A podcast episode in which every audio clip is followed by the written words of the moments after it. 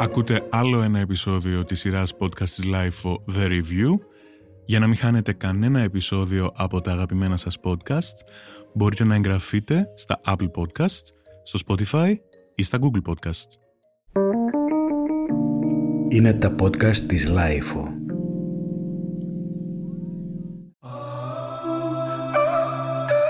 I'd like each of you to get up and tell us a 5-minute story about your summer.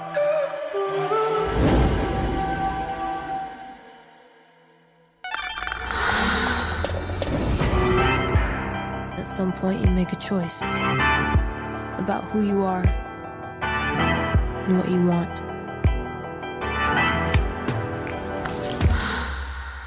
Hey, I'm Rue.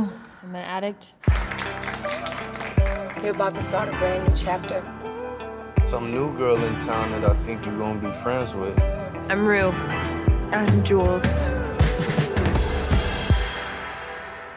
Γεια χαρά σε όλους. Είναι άλλο ένα επεisόδιο της σειράς podcast Live for the Review.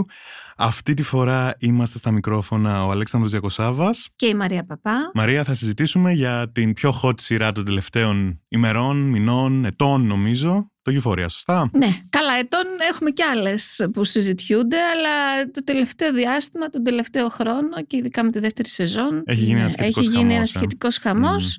Αυτή τη στιγμή είναι η δεύτερη πιο εμπορική σειρά του HBO μετά το Game of Thrones. Κατέκτησε αυτή τη θέση, ανακοινώθηκε πρόσφατα, τώρα ολοκληρώθηκε μόλις ο δεύτερος κύκλος. Και το φινάλε της δεύτερης σεζόν νομίζω έριξε την πλατφόρμα. Ναι, μιλάμε για τεράστια νούμερα. Είναι μια σειρά που σίγουρα σχολιάζεται πολύ και στα social media μας το βλέπουμε αυτό.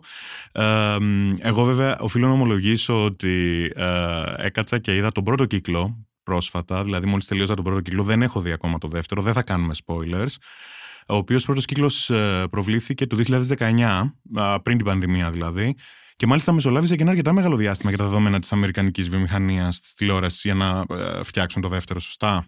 Ναι, είχαν προηγηθεί 2 special που αφορούσαν τους 2 βασικούς κεντρικούς χαρακτήρες της σειράς και λένε ότι ο τρίτος κύκλος θα καθυστερήσει, που αυτό είναι άσχημο κατά την άποψή μου και είναι λίγο αρνητικό, γιατί σε βάζει σε μια διαδικασία να γνωρίσεις τι θα γίνει. Ειδικά τώρα δεν θα πούμε τι γίνεται στο τέλος του δεύτερου κύκλου, γιατί είναι cliffhanger κάπως το φινάλε για κάποιους χαρακτήρες. Αλλά όπως και να έχει αυτή η αναμονή, εσύ πιστεύεις λίγο ότι αφαιρεί πόντους από το expectation, ίσως. Και ναι και όχι, θα το δούμε.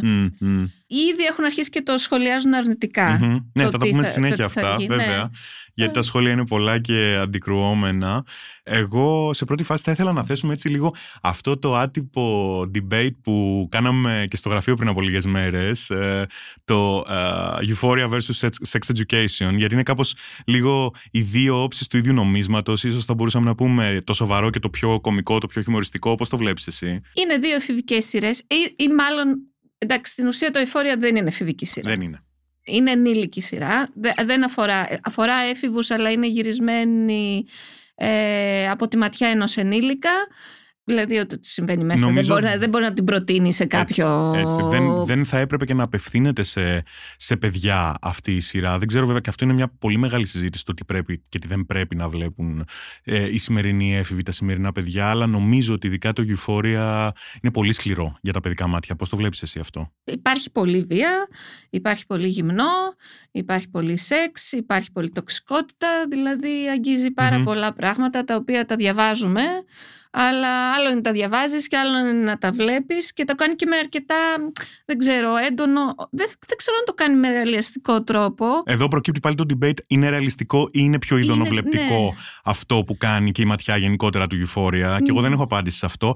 Πάντως σίγουρα το Sex Education, ενώ προσεγγίζει παρόμοιες θεματικές, η ματιά του είναι τελείως διαφορετική και είναι μια σειρά που θα έπρεπε να βλέπουν τα παιδιά για μένα. Γιατί έχει πιο εκπαιδευτικό χαρακτήρα. Είναι έτσι φτιαγμένο το Sex Education, που μπορείς άνετα να το προτείνεις, να το δει κάποιος έφηβος και να περάσει και καλά κιόλας και να το δικαιωμάσει. Δεν ξέρω αν μπορεί να το θυμάσει με τους γονείς του.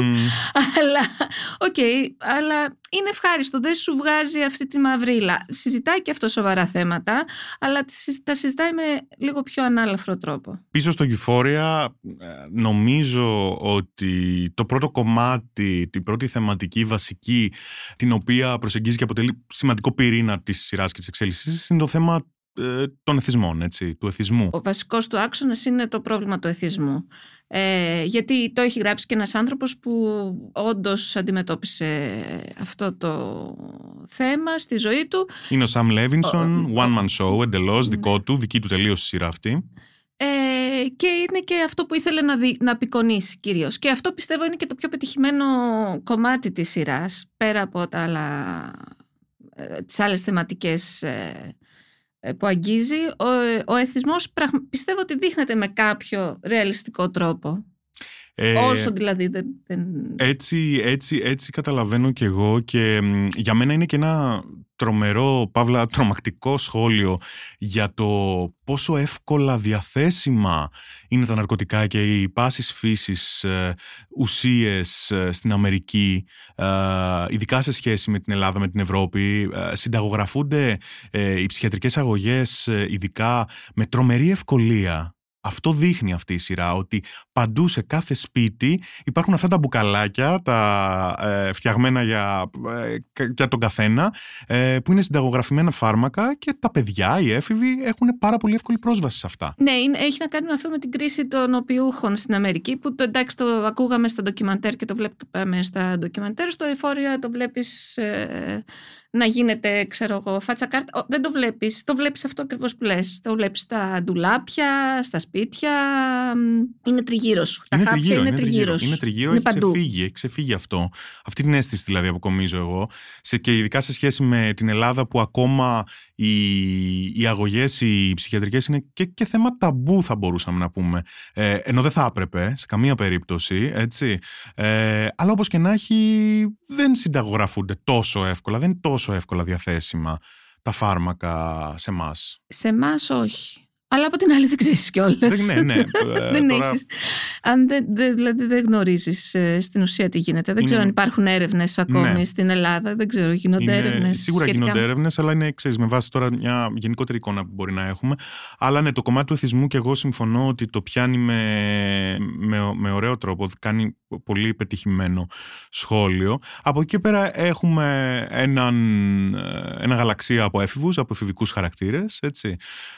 Με κεντρικό χαρακτήρα αυτόν της Ρούτη, που υποδίεται η Ζεντάγια. Καλά, να πούμε λίγο για Ζεντάγια τώρα, ήρθε η ώρα, νομίζεις. Εντάξει, η Ζεντάγια νομίζω ρίχνει, πώς το λένε, δίνει ρέστα σε αυτό, σε αυτό το ρόλο. Δηλαδή πρέπει να κάνουν ένα Όσκαρ για σειρές και να το δώσουν στη Ζεντάγια. Έχει πάρει ήδη ένα Emmy, νομίζω, για τον πρώτο κύκλο.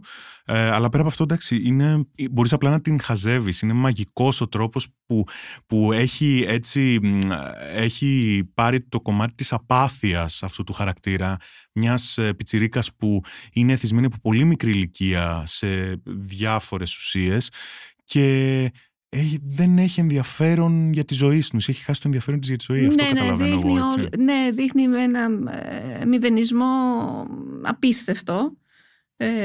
Δηλαδή ακόμη και τα καλά πράγματα που τη συμβαίνουν, γιατί τη συμβαίνουν καλά πράγματα, δεν μπορεί να τα συνειδητοποιήσει. Δεν μπορεί να τα διαχειριστεί επίσης, βέβαια. Και σκεφτόμουν από την άλλη κιόλας το πόσο μεγάλη ανάγκη ενδεχομένως έχουν αυτές οι πιτσιρίκες ηθοποιοί στην Αμερική, που ξεκίνησαν την καριέρα τους ως παιδιά θαύματα από το Disney Channel στην ουσία. Έχουμε δει πολλά παραδείγματα, για να κάνουν στη συνέχεια κάτι πάρα πολύ σκοτεινό, να αποτάξουν από πάνω τους αυτό τον παιδικό χαρακτήρα που υποδίονται για πολλά χρόνια, και αντίστοιχα να αποβάλουν και το κοινό που τις αποθεώνει. Το έχουμε δει να το κάνει η Miley Cyrus, το έχουμε δει να το κάνει παλιότερα η Britney Spears, δηλαδή τόσα παραδείγματα που ξεκίνησαν από το κανάλι της Disney και το πάνε τελείως αλλού μετά. Ναι, η Zendaya το κάνει πετυχημένα. Αν και έχω μια ένσταση τώρα, θα γίνω λίγο κακιά εδώ. Να γίνει, βέβαια. Η Zendaya είναι η μόνη που δεν κάνει γυμνό στη σειρά. Είναι η μόνη, το οποίο μου φαίνεται λίγο περίεργο, αλλά μπορεί και να είναι και κάπως όχι τόσο περίεργο αν αναλογιστεί κανείς ότι είναι και το πρόσωπο που θα προσελκύσει και ένα περισσότερο μικρότερη ηλικία κοινό. Πιθανότητα έχει να κάνει και με το συμβόλαιό της. Σίγουρα αυτά δεν είναι τυχαία. Αλλά ναι, είναι λίγο. Τουλάχιστον εμένα μου κάθισε κάπως. Όχι ότι θέλω να τη δω γυμνή ή οτιδήποτε, αλλά είναι κάπως έτσι περίεργο. Βέβαια, αυτό από την άλλη θα μπορούσαμε να πούμε ότι σεναριακά κάπως ίσως δικαιολογείται από την άποψη ότι τουλάχιστον στην πρώτη σεζόν που είδα εγώ, είναι και ο χαρακτήρας που μοιάζει να μην ενδιαφέρεται καθόλου για το σεξ. Ναι, η αλήθεια είναι να το συζητάνε σε κάποιο σημείο στη δεύτερη σεζόν αυτό. Δηλαδή, όχι η Ζεντάγια, το συζητάνε οι Τζουλς, ξέρω εγώ, με ένα καινούργιο χαρακτήρα που προκύπτει στη δεύτερη σεζόν. Οπότε εντάξει, κάπου Καλά, το γυμνό είναι πάλι ένα άλλο θέμα, γιατί εδώ έχει ανοίξει και μια μεγάλη συζήτηση για το γεγονός ότι αυτή η σειρά κάπως φαίνεται σαν να απενοχοποιεί το ανδρικό γυμνό. Έχουμε πολύ full frontal ανδρικό γυμνό. Υπάρχει πολύ, ναι. Υπάρχει που δεν το έχουμε ξαναδεί αυτό. Σε σειρά, όχι. Σε σειρά mainstream. Σε καμία σειρά. Ναι, καν δεν μιλάμε. Εντάξει, δεν ξέρω. Βλέπαμε, νομίζω το Game of Thrones είχε αποπειραθεί κάτι ανάλογο. Αλλά εδώ μιλάμε όμως για εντελώς άλλη κατάσταση. Άλλη κατάσταση και άλλα. Σε αντίθεση με το γυναικείο γυμνό που δεν είναι το. Δηλαδή βλέπουμε στήθη γυναικεία, αλλά νομίζω ότι full frontal γυναικείο γυμνό τόσο έντονο δεν βλέπουμε στη σειρά. Αν και είχαν ορισμένες ηθοποιοί στη δεύτερη σεζόν πρόβλημα με κάποιες σκηνές τους, από ό,τι διάβαζα, και είχαν ζητήσει από τον Levinson να τις ξαναγράψει και νομίζω το έκανε. Νομίζω ο χαρακτήρας της Κάση, η ηθοποιός που την έπαιζε, είχε πρόβλημα. Δεν ήθελε να εμφανίζεται τόσο πολύ το στήθος της, αλλά εντάξει. Πάλι εμφανίζεται, αλλά δεν ξέρω τώρα πού ακριβώς και τι, περισσότερες λεπτομέρειες, αλλά κάτι τέτοιο.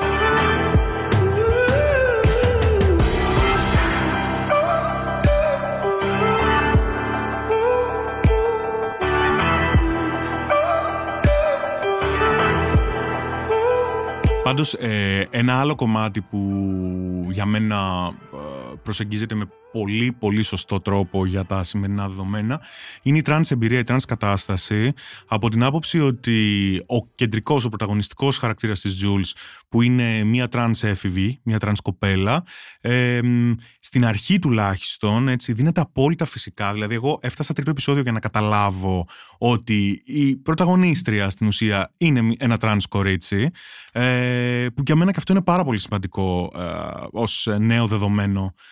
Το να βλέπουμε τους τρανς χαρακτήρες με έναν άλλο τρόπο και απλά το κομμάτι της τρανς εμπειρίας να προστίθεται ενδεχομένως στη συνέχεια όταν αυτοί το επιθυμούν να κάνουν την αποκάλυψη αυτή. Και είναι πολύ ενδιαφέρον γιατί είναι ο μόνος η Jules. Τώρα δεν θυμάμαι τα ονόματα των ηθοποιών. Η ηθοποιός λέγεται Hunter Schafer, που την υποδείται. Έχει γράψει σε κάποιες στιγμές στο σενάριο και νομίζω γι' αυτό αποτυπώνεται τόσο. Το βίωμά της τόσο καλά. Είναι ο μόνος co-writer που έχει ο Levinson στη σειρά. Σωστό. Για το χαρακτήρα της. Πολύ σωστό. Ναι. Πολύ σωστό και αυτό, γιατί στην ουσία ζήτησε από την τρανς πρωταγωνίστριά του να του δώσει το input του βιώματός της για να το ενθέσει στο σενάριο. Ναι, το και αυτό βρήκα ένα από τα πιο σωστά πράγματα στη σειρά, που έχει κάνει η σειρά. Ωστόσο, Μαρία, έγραψες ένα πύρινο στάτους πριν από κάνα 2 μέρες και θέλω πάρα πολύ να το συζητήσουμε γιατί το βρήκα εξαιρετικά ενδιαφέρον. Αναφορικά με το πώς αποδίδονται οι γυναικοί χαρακτήρες στο δεύτερο κύκλο, σωστά. Ναι, δεν έχω καταλήξει ακόμη, αλλά η αλήθεια είναι ότι οι γυναικοί χαρακτήρες λίγο στο δεύτερο κύκλο κάπου τα χαλάει. Για πες μου λίγο γι' αυτό. Βλέπεις πολλή ιστερία γενικά. Πάρα πολύ ιστερία. Δηλαδή βλέπεις γυναίκες σε ιστερία. Ούκο λίγες φορές. Καταστρέφει εντελώς το χαρακτήρα της Κατ. Δηλαδή όλο αυτό καταπληκτικός το πρώτο που ήταν καταπληκτικός. Δηλαδή, ήταν ένας από τους λόγους που έβλεπες το πρώτο κύκλο. Και ένας πολύ ελκυστικός χαρακτήρας. Βέβαια, Barbie Ferreira, θεά. Δυστυχώς, τέλος πάντων, στη δεύτερη σεζόν δεν ξέρω τι συμβαίνει. Από ό,τι κατάλαβα, μάλλον υπήρχαν κάποιες προστριβές εκτός γυρισμάτων μεταξύ τους, με τον Levinson και τη Χερέρα. Φερέρα ή Χερέρα. Φερέρα. Barbie Ferreira. Ναι. Ναι. Και δυστυχώς δεν ξέρω. Εκεί που βλέπεις ένα βάθος σε αυτό το χαρακτήρα. Στην πρώτη σεζόν βλέπεις μια επιφάνεια που βγαίνει λίγο από το πουθενά, που δεν εξηγείται κιόλας ακριβώς. Περίμενες δηλαδή κάτι παραπάνω. Εκεί που τη βλέπεις να είναι γεμάτη αυτοπεποίθηση, αρχίζει και αμφιβάλλει για τον εαυτό της. Είναι λίγο περίεργο. Είναι λίγο περίεργο κι αυτό. Και επίσης έχουμε και τους ιστερικούς χαρακτήρες που η Κάση γενικά τη διαλύει στη δεύτερη σεζόν. Μισείς να τη βλέπεις. Είναι πολύ δύσκολο να τη βλέπεις. Όποτε είναι σε σκηνή.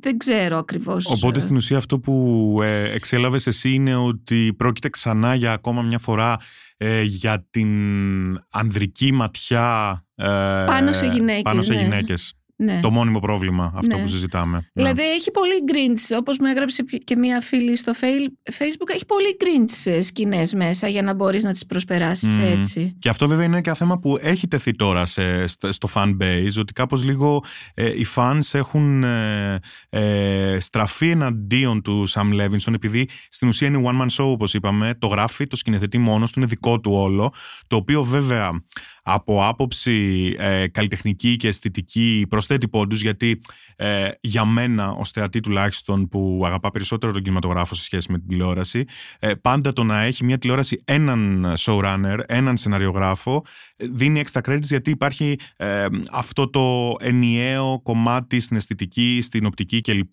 Αλλά αυτό που θέτεις είναι θέμα. Είναι θέμα, γιατί είναι ένας άνδρας, ένας δημιουργός, οπότε ενδεχομένως το input θα έπρεπε να περιλαμβάνει και γυναίκες, γυναικεία ματιά. Σίγουρα, γιατί εκεί που βλέπεις να είναι όλες αυτές Τώρα δεν θέλω, θα κάνω spoiler πολλά. Βλέπεις κατακαιρματισμός της γενικής φιλίας, δηλαδή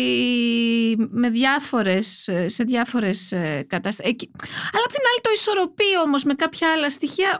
Τέλος πάντων, είναι λίγο περίεργο. Θα βγουν, πιστεύω, κάποια περισσότερες αναλύσεις στη συνέχεια, προσεχώς. Ακόμη λίγο είναι, πώς το λένε, φρέσκο η όλη σειρά, τι συμβαίνει στη δεύτερη σεζόν. Βέβαια. Το άλλο κομμάτι επίσης που το βρίσκω εξαιρετικά πετυχημένο είναι το πόσο διακοσμητική είναι οι γονείς σε αυτή τη σειρά. Δηλαδή αν εξαιρέσουμε λίγο τη μαμά της Ρου που τη βλέπουμε να παλεύει, και εντάξει τον πατέρα του Νέιτ που έχει ενεργό ρόλο, ας πούμε, στην εξέλιξη της υπόθεσης, νομίζω γενικότερα ότι οι γονείς είναι απόλυτα διακοσμητικοί. Δεν τους βλέπουν, δραματουργικά δεν έχουν να προσθέσουν κάτι. Και αυτό μου θύμισε κάπως λίγο, που εντάξει, εμένα πάντα η βασική μου αναφορά αναφορικά με οτιδήποτε έχει να κάνει με την κατάσταση είναι το Kids του Larry Clark, ταινία των 90s, έτσι, που για μένα είναι το Ευαγγέλιο σε σχέση με τη ρεαλιστική απεικόνιση της εφηβείας, κάτι τελείως εκτός βέβαια, μια ταινία που δεν θα μπορούσε με κανέναν τρόπο να γυριστεί σήμερα, από πολλές απόψεις, ειδικά αναφορικά με την πολιτική ορθότητα, αλλά και εκεί οι γονείς ήταν απόλυτα διακοσμητικοί. Μου το θύμισε αυτό. Πάντως, μια άμεση επιρροή, σκέφτεσαι ότι θα είναι αυτή, αυτομάτως πάει το μυαλό σου στο Kids. Εγώ σκεφτόμουν τελευταία και μάλλον πρέπει να το ξαναδώ, μπορεί να μην έχει και καμία σχέση, στο Doomed Generation του Αράκη. Έχω πολλά χρόνια να το δω, οπότε δεν το θυμάμαι καθόλου.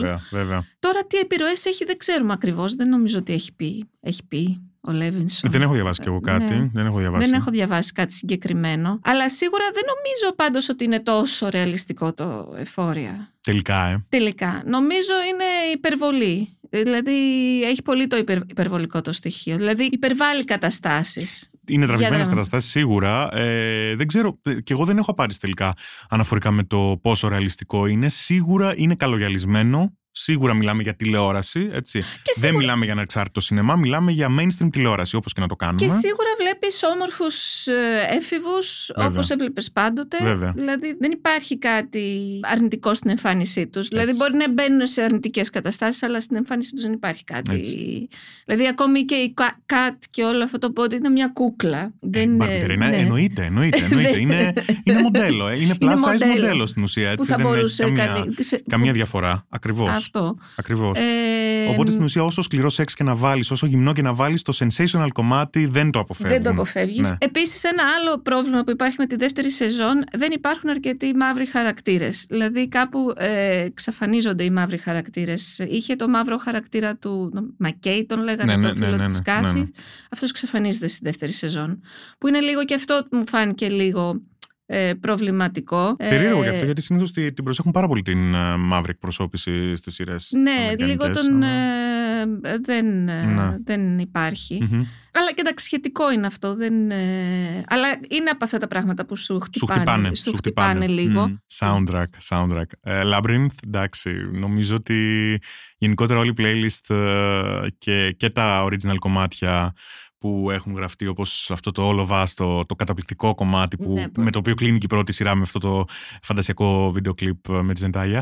Αλλά και γενικότερα η μουσική που έχει επιλεγεί είναι καταπληκτική. Πες μου εσύ περισσότερα, που ξέρεις και περισσότερα. Α, όχι, δεν έχω να πω τίποτα. Έχει μία μίξη και η δεύτερη σεζόν τα ίδια. Είναι μία μίξη παλιάς μουσικής και νέας μουσικής, αλλά ωραία κομμάτια επιλεγμένα έτσι ακριβώς να ταιριάζουν στις σκηνές. Δεν έχω να πω. Δεν έχω τελειώσει τη δεύτερη σεζόν, που λένε ότι κάτι γίνεται στη δεύτερη σεζόν προς το τέλος, οπότε δεν μπορώ να πω περισσότερα. Έχουμε πάλι ένα original κομμάτι, αλλά δεν έχω άποψη. Όπως ήταν και στην πρώτη σεζόν της Zendaya, έτσι κλείνει, ξέρω εγώ. Βέβαια, ο αντίλογος μπορεί να πει εδώ πέρα ότι η τόσο πετυχημένη χρήση και μαζική χρήση ωραίας μουσικής ενισχύει την αίσθηση του βίντεο κλιπ, ότι αυτό που βλέπουμε στην ουσία είναι ένα τεράστιο καλογιαλισμένο, καλοφτιαγμένο βιντεοκλίπ σε σκηνές, έτσι. Ή όπως, και musical και βιντεοκλίπ, γενικά παίζει με διάφορα είδη. Ωραία. Euphoria, λοιπόν, μια σειρά που μας αρέσει, δεν μας αρέσει, σίγουρα μας απασχολεί. Απασχολεί και το κοινό, από ό,τι φαίνεται. Σίγουρα πρόκειται για καλή τηλεόραση. Νομίζω ότι σε αυτό μπορούμε να συμφωνήσουμε. Ναι, τουλάχιστον ενδιαφέρουσα τηλεόραση. Μάλιστα. Μαρία Παπάς, σε ευχαριστώ πολύ για αυτή τη συζήτηση. Και εγώ. Ήταν άλλο ένα επεισόδιο της σειράς podcast The Review. Συζητήσαμε για την σειρά που ακούγεται πάρα πολύ και σχολιάζεται πάρα πολύ το τελευταίο διάστημα, το Euphoria του HBO. Μέχρι το επόμενο επεισόδιο, γεια σας.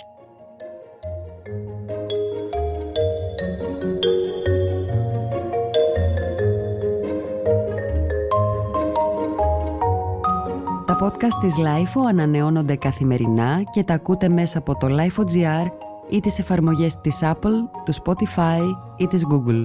Κάντε subscribe πατώντας πάνω στα αντίστοιχα εικονίδια για να μην χάνετε κανένα επεισόδιο. Ηχοληψία, επεξεργασία και επιμέλεια, Φέδων Ασχτενάς και Μερόπη Κοκίνη. Ήταν μια παραγωγή της Lifeo. Είναι τα podcast της Lifeo.